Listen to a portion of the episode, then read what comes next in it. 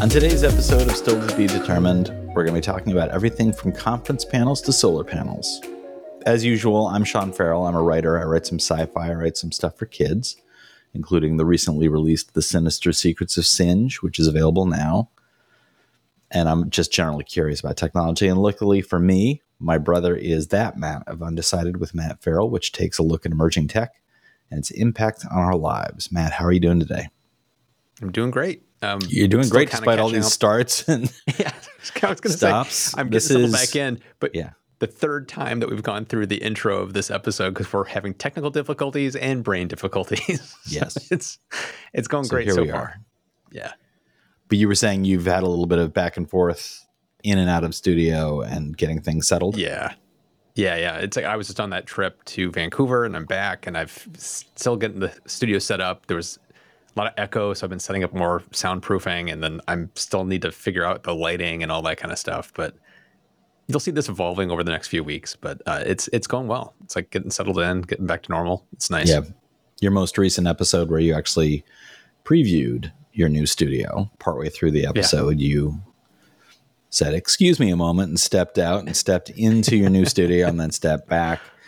And I thought it was funny how many people in the comments were like, you got to re-soundproof that room. You got to like, and I read all those comments thinking like, I don't think Matt's done, but no, yeah, not even close. so you just mentioned Vancouver. Uh, so that was fully charged live. So mm-hmm. we wanted to talk a little bit about that. And my first question to you is, how did you first come into contact with fully charged? What was the interaction there that led to you being invited? And this is also not your first time, right? No, it's not my first time. It was probably, I don't know, maybe four years ago or so. I made contact with them. I can't remember who reached out to who, but a fellow named Dan Caesar, who's the CEO, he kind of runs Fully Charged. Um, it was created by Robert Llewellyn, who's a, a, a actor from England. Uh, he started it. Dan Caesar came in as the CEO and has been growing the business since then. They've been doing these live events, and they reached out to me uh, probably in 2019, asking me if I wanted to participate in the first U.S. Uh, event in Austin, Texas. And so I went to that one uh, January 2020, right before the pandemic. it was the last thing I did for years. so it was it was a, a really fun event. Um, Unfortunately, I was really excited to meet Robert, but he got very ill and wasn't able to be at the event. And then between then and now, I've actually been a guest on his podcast on everything electric and fully charged. Um, so we've had some back and forths, but uh, this is the first time I've been able to meet more of the broader team in person um, at the Vancouver event. So it was, it was a lot of fun. It was really cool. How many people were in attendance that you could estimate at? Oh thousands. I have no idea the exact number. Uh, what Dan said to uh, uh, me was for the for a first event because when they go into a new city, um, like the UK one that they do, they've been doing it for several years, is absolutely massive. You're talking 20, 25,000 people that show up at that event, maybe even more at this point. Um, when they launch a new event in a new city like in Austin or in San Diego or in Vancouver, you expect a smaller size than what you get at one that you've done numerous years in a row. Yeah. And he said that Vancouver is the best initial launch they've ever had at any um, new city that they've done. So they're extremely happy with how it went. Um, and just seeing from attendance, there were a lot of people there. That's great. A lot of people. Yeah. So you were on uh, at least one panel that I know of. Was were, were there a couple, or was it just the one? I was on four. Um, there was a couple. There's one home energy hacks. There's another one on home energy kind of things that you can do to your house, and then there was uh, one on how uh, good batteries. How good will batteries become? Was another event that I was a panel that I was a part of, and then there was a fireside chat I had with Robert on uh, the last day. Um, it was the initial kind of like keynote thing that he would do every day. He had a fireside chat with Robert where he had a guest, and I was one of the guests on the final day. And was there anything that came up that was surprising to you? Did you see any new tech or hear anybody discuss anything that you hadn't been already aware of? There were two things. Um, I got to partake of Polestar, which is an offshoot of Volvo. They ha- it's their electric vehicle company. Uh, I had a chance to ride in a Polestar 2 and a Polestar 3 which are their kind of like crossover sedan car, and then the full size SUV. And then they also took me out on. Uh, there's a company called uh, Candela, which I think it's Swedish, and it's a they have elect they make electric boats, and so I got to ride on a, the Polestar edition of a Candela, um, and it has the it has the same battery pack from the Polestar 2 in it, and it's a hydrofoil.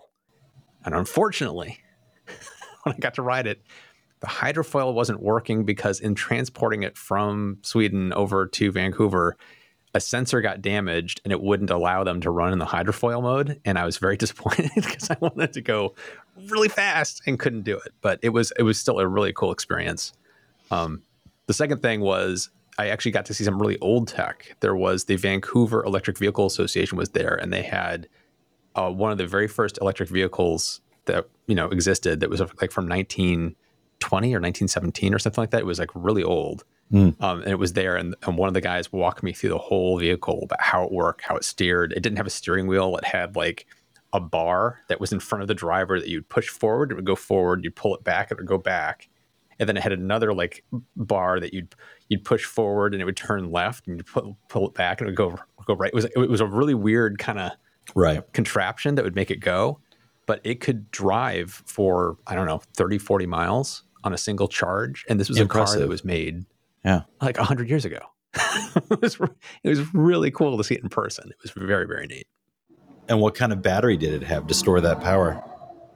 Um, they used, I believe it was some some form of um, acid battery back then, but what they have in it now is more modern batteries today um, to to make it work. Um, but it was, I think it was just lithium ion they had in there. I can't remember if, it, if they were still using an, a lead acid battery or something like that. But uh, the fact that it still operates shows how well this kind of tech can last because it's it's very ultimate. It's very simple technology, so it's, yeah. it can last for a very long time. And it has fewer moving parts, right? Than a yeah than a combustion yep. engine. So exactly, that's remarkable. That's fantastic. Yeah. Sounds really really cool. So, in your conversations, the panels that you had, um, what were some of the connections you made with other panelists? Was there anybody there that you had met before, or were you meeting entirely new people? And were they global or were they Canadian and U.S. centric?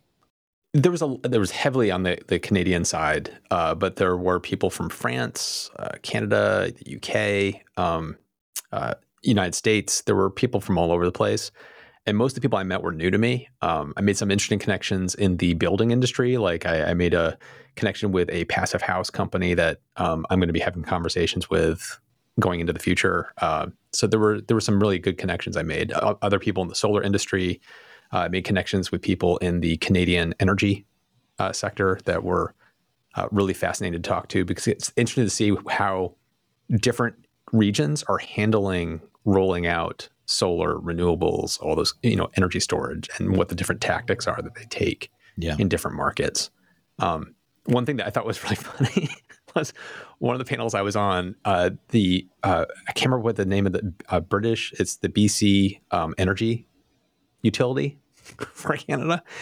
There was a gentleman from that on one of my panels about it was about home energy hacks and. Uh, I felt bad for him because near the end, when during the Q and A session, there were some extremely angry, pointed questions like coming at him yeah. because people were very unhappy with some of the policies that have been shifting and the way costs are done. And I'm just sitting there going, "Oh, I would hate to be in his shoes," because it was he was he was answering them deftly, and he was taking hearing the feedback, and he was giving really good answers. But I just felt bad that you know he became the lightning rod a little bit for some of the people in the audience. Yeah, and that comes with the territory, I'm sure. Yeah, they yeah. probably go through all sorts of training to get him ready for combative audience response oh, yeah. if he's out there as a yeah. spokesperson. Yeah, and my hope would be that he would take honest feedback back to the company that as an interface to the public he's bringing that back and and they're owning that and processing it in, in healthy ways yeah so listeners if you have any questions about matt's experience in vancouver and as being a part of the panels please drop them in the comments and we'll try to visit those in a future episode but now let's transition over to talking about matt's most recent episodes it's been a little while since we recorded an episode because of It's been a wild couple of weeks with house moving. Uh, somebody involved in this podcast had his son go off to college.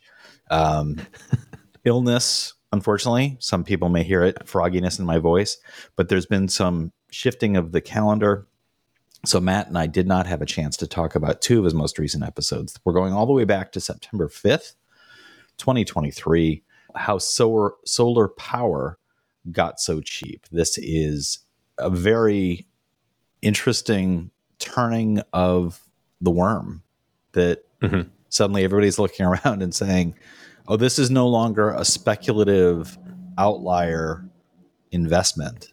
This is the future of power production. This is a this is a brick in the foundation of how we make our society work." And I found it really really fascinating.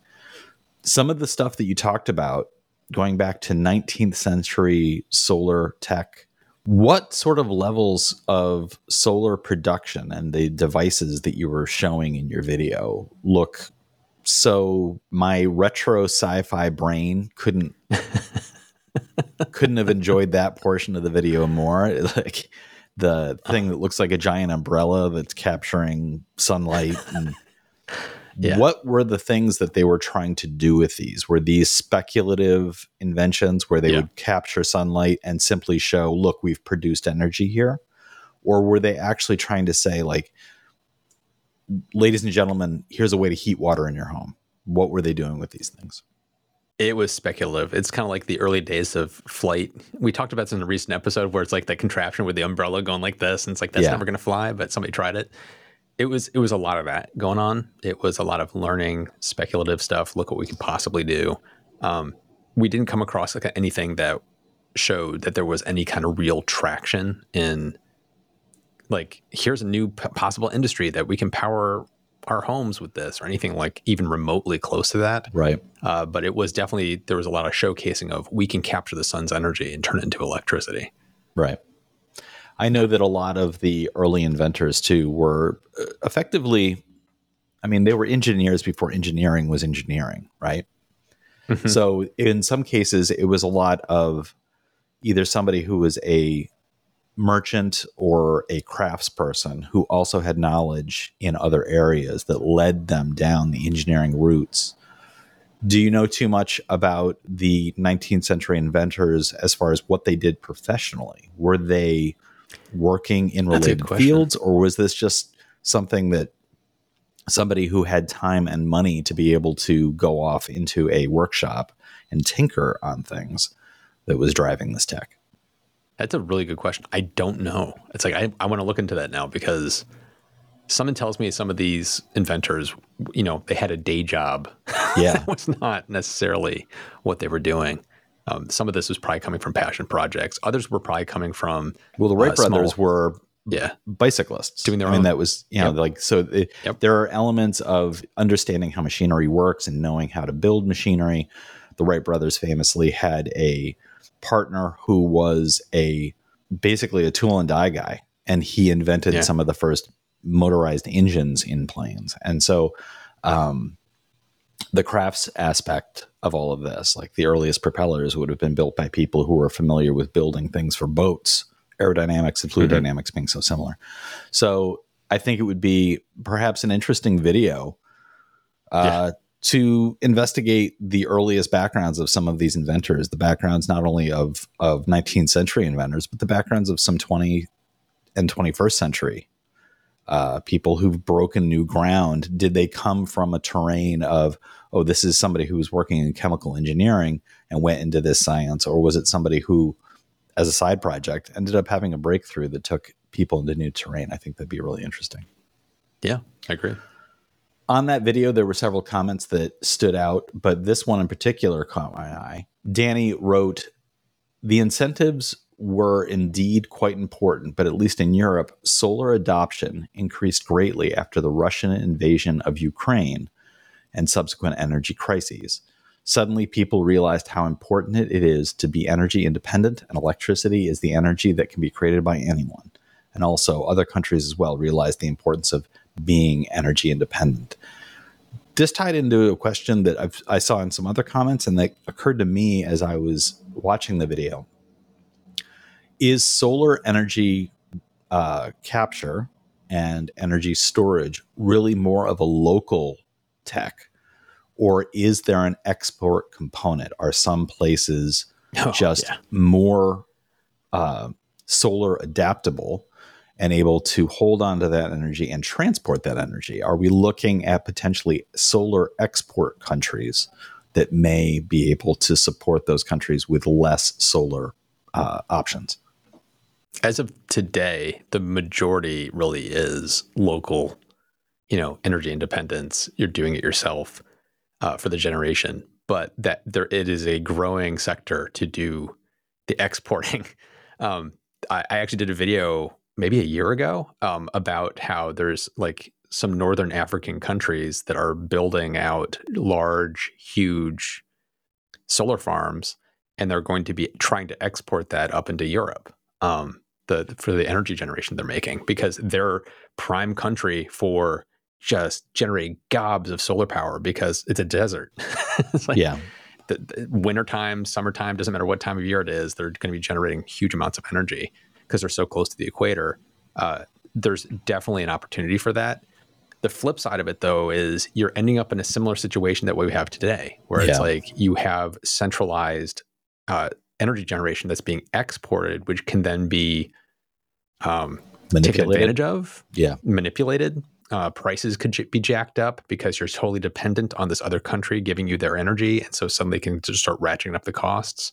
Um, so it's like there is a factor of solar power that I think is incredibly important for around energy independence because it, it's a really good point that commenter brought up. It's if you're completely in control of how the energy is being generated at your location, you don't have to worry about that side of things.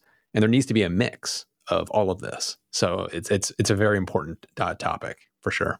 There's also the developing nation aspect that I think is important yeah. to keep in mind that a country where uh, developed nations might come in and say, let's build these power plants for the, these uh, solar panel farms and these storage facilities, and we'll work on ways of getting that energy over to our country.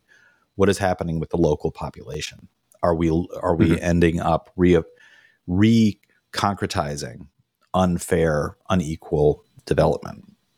And uh, for a country to be reliant on solar farms as a means of income, but that income does not go to the local population, is no yep. different than the poverty we see around oil developed nations, where sp- specific groups of people hold all the power and wealth, and the mass of the population, the the greater part of the population, is extremely poor and are forced to, as a labor force to work for these interests that aren't even supporting their local economy. So, yeah. Uh, that inequality is also something to keep an eye on. I think one of the things that is really interesting about that, though, is you as an individual have the ability to tap into that kind of production. Whereas mm-hmm. for petroleum, you know, Matt's not building a you new house do. and putting an oil rig in the backyard. So, well, this is this is a, this is a paradigm shift in how energy is generated today. The renewable energy has changed the game completely, and so we're we're seeing utilities who have held all of the cards. You know how they're all reacting differently to how this transition is happening. Some are kind of rolling with it and trying to evolve with it because they see where it's going, and others are trying to prevent it from happening and trying to slow it down. Um, so it's it's an interesting thing to see how it's playing out between individuals like myself that are able to do myself and what the old the old guard are doing as it's evolving. There was also this comment from Udek who jumped in to say, imagine if the cost to install solar on your roof also dropped as substantially. It's roughly the same here as it was seven years ago when I first looked into it. I'm not sure where Udek is when they yeah. say I looked into this, um, but I wondered in your research, are you aware of installation costs? Have those been going down? Have they stayed flat? And as production is going up so much, what does that mean for those people who want to jump in now, where those incentives from government are a lot of them are expiring. So the tax breaks Yep. that people used to be able to get are no longer as available. So what does that mean as far as cost to the consumer who wants to jump in? Yeah, that could be playing a role in why the costs are, are shifting. But I've also noticed it's in pockets. This my own research and the people I've talked to. Um, some areas are seeing greater decreases in costs, where other places are not so much. So I don't, like you said, I don't know where that commenter is, um, where they're experiencing that. But when you look at the aggregate across the board, installation costs are dropping. They are definitely cheaper. The amount of money I paid for my solar panels on my previous house if I got that exact sized system today on my new house, the new the system I'm getting on my new house is way bigger than my previous one. But if I had gotten a smaller system that was equivalent, it would have been dramatically cheaper on my new house um, than it was just, and that's a five year difference. F- Just in five years, it was the price dropped dramatically. Um, so that's apples granted, to apples I'm- in your location. In my location. But granted, on my new house, I'm getting a bigger system. So my system now is more expensive than my previous system, but it's also like twice the size. And so it's, it's expected that it would be more expensive. But for, for like a apples to apples, I, I've seen it in my area. The costs have absolutely dropped. Moving on now to Matt's other most recent episode. This was why CO2 heat pumps are the future of cooling. And this was from September 11th, 2023. This one was interesting because a lot of the people in the comments, I think, were missing key aspects of what a heat pump does. Mm-hmm.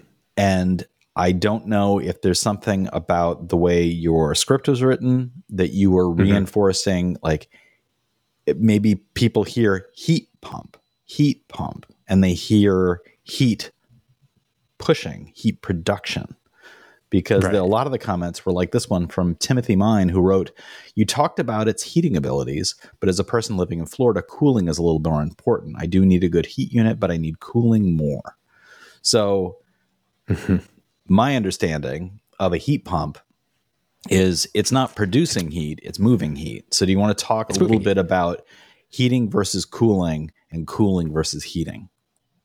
Well, heat pumps go both ways. So a heat pump can air condition just as well as it can heat a room.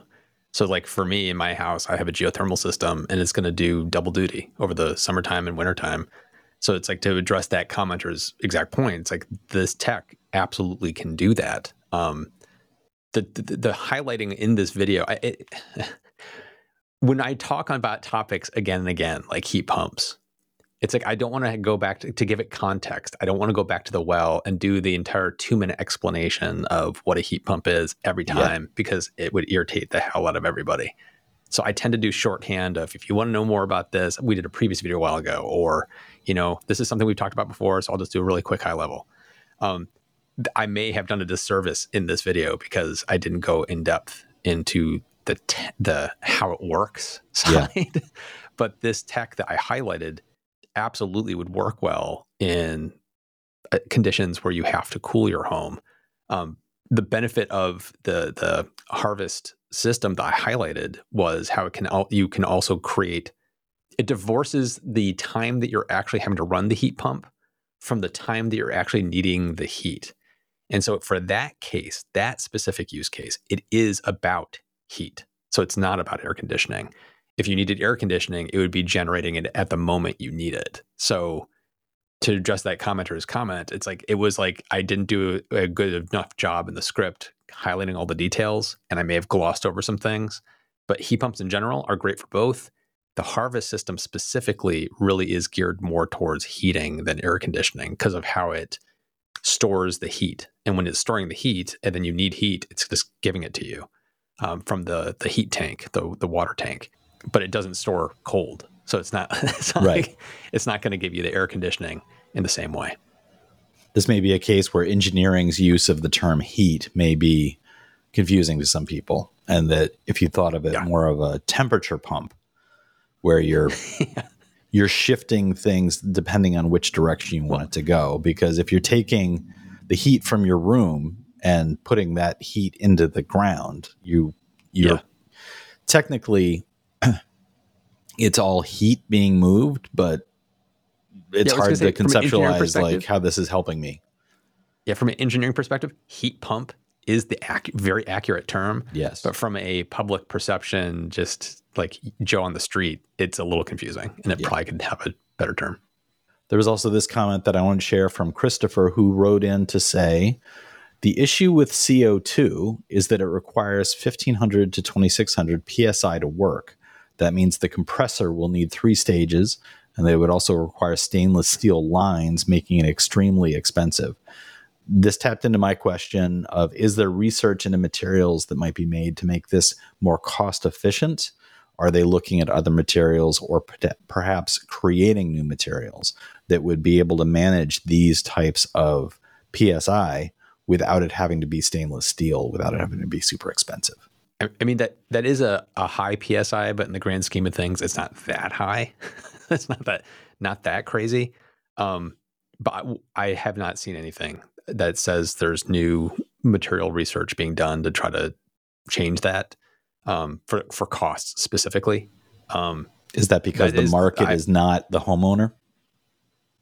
Right. Um, exactly. I, I think it comes down to the, the I, I re- we brought this up in the video, which was one of the downsides of this system is that it requires more complex machinery.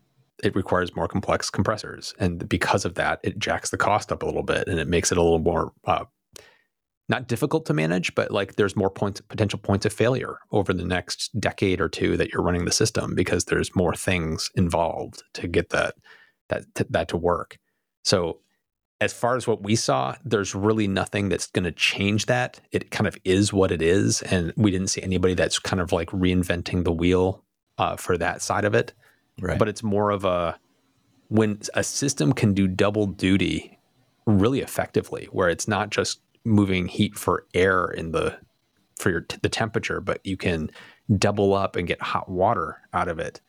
Those kind of double uses really start to kind of amplify the system and make it more cost effective and more yeah it's more upfront but all these extra benefits you're getting from this one thing start to add up and make it make a lot more sense and to tie back to I'm not to sound like an advertisement for harvest uh, harvest thermal but it's like the fact that their system their their innovation isn't changing the the technology of the heat pump but changing how it runs like Right. the whole idea that you're storing the heat for later use which means you can run the heat pump when energy is super cheap store it and then pull it out of storage for when you need it that innovation right there helps to justify the cost of the system because you can save so much money just by doing that right. so it's like there's there's innovations happening around the fact that there's nothing really changing in the stainless steel and the compressors. It's it's really just how you run the system that's the big innovation. Right. So this is not looking at, hey, Joe, homeowner, you're building a new house. Why don't you put this in? It's more in the vein of, hey, office building owner, you are looking to get that green certificate. So this is a system that might benefit you in being able to get there. Well, sort of. I mean, like if you're talking about like, there's a reason why grocery stores are doing this because it makes so much sense for them because they can save gobs of money of how they use these heat pump systems. But for something like Harvest Thermal, it is trying to bring it to the masses. That is trying to bring it to the people that are building a new home and want to do it on their own. And here's a system that's geared towards them that can make sense. Um, but it's it's like we're early days on that kind of system uh, Right. for for homeowners. Yeah. It's all very interesting. So, welcome back, Matt, after your travels. I know it was a pretty hectic journey for Yeah. you, but you seem like you're getting settled back in, and it's nice to see. This is not our first conversation with Matt in his new studio, but it is our first conversation with him in his new studio, where it's starting to look less like a blue box and more like a place that he actually lives. So, welcome home. Yep. And to Thanks. our listeners and viewers, don't forget, jump into the comments. Let us know what you thought about this conversation. The comments really do drive the content of the show. And don't forget to go back to Undecided with Matt Ferrell. If any of the videos there, if there was discussion that you think we missed on some of his older episodes, jump into the comments, drop those comments in those episodes. I do go back through them and we try to pull them back out. They do help drive the content here. So thank you so much for your time in doing that. And don't forget, if you'd like to support the show, you can review us on wherever it was you found this, whether it's YouTube, Apple, Google, Spotify, wherever it was, go back, leave a review. Don't forget to subscribe and to share it with your friends. All of that really does help support the show. And if you'd like to more directly support us, you can click the join button on YouTube. You can also go to stilltbd.fm, click the become a supporter button there. It allows you to throw some coins at our heads. We appreciate the welts, and then we make the podcast after the bruising has gone away. All those are great ways to support us. Thank you so much, everybody, for taking the time to visit us, and we'll talk to you next time.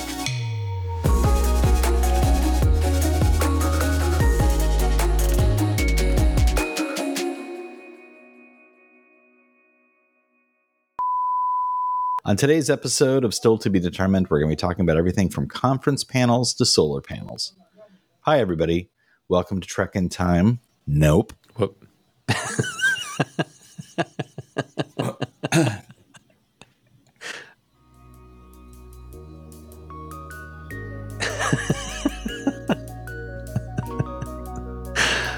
Sean, that's great.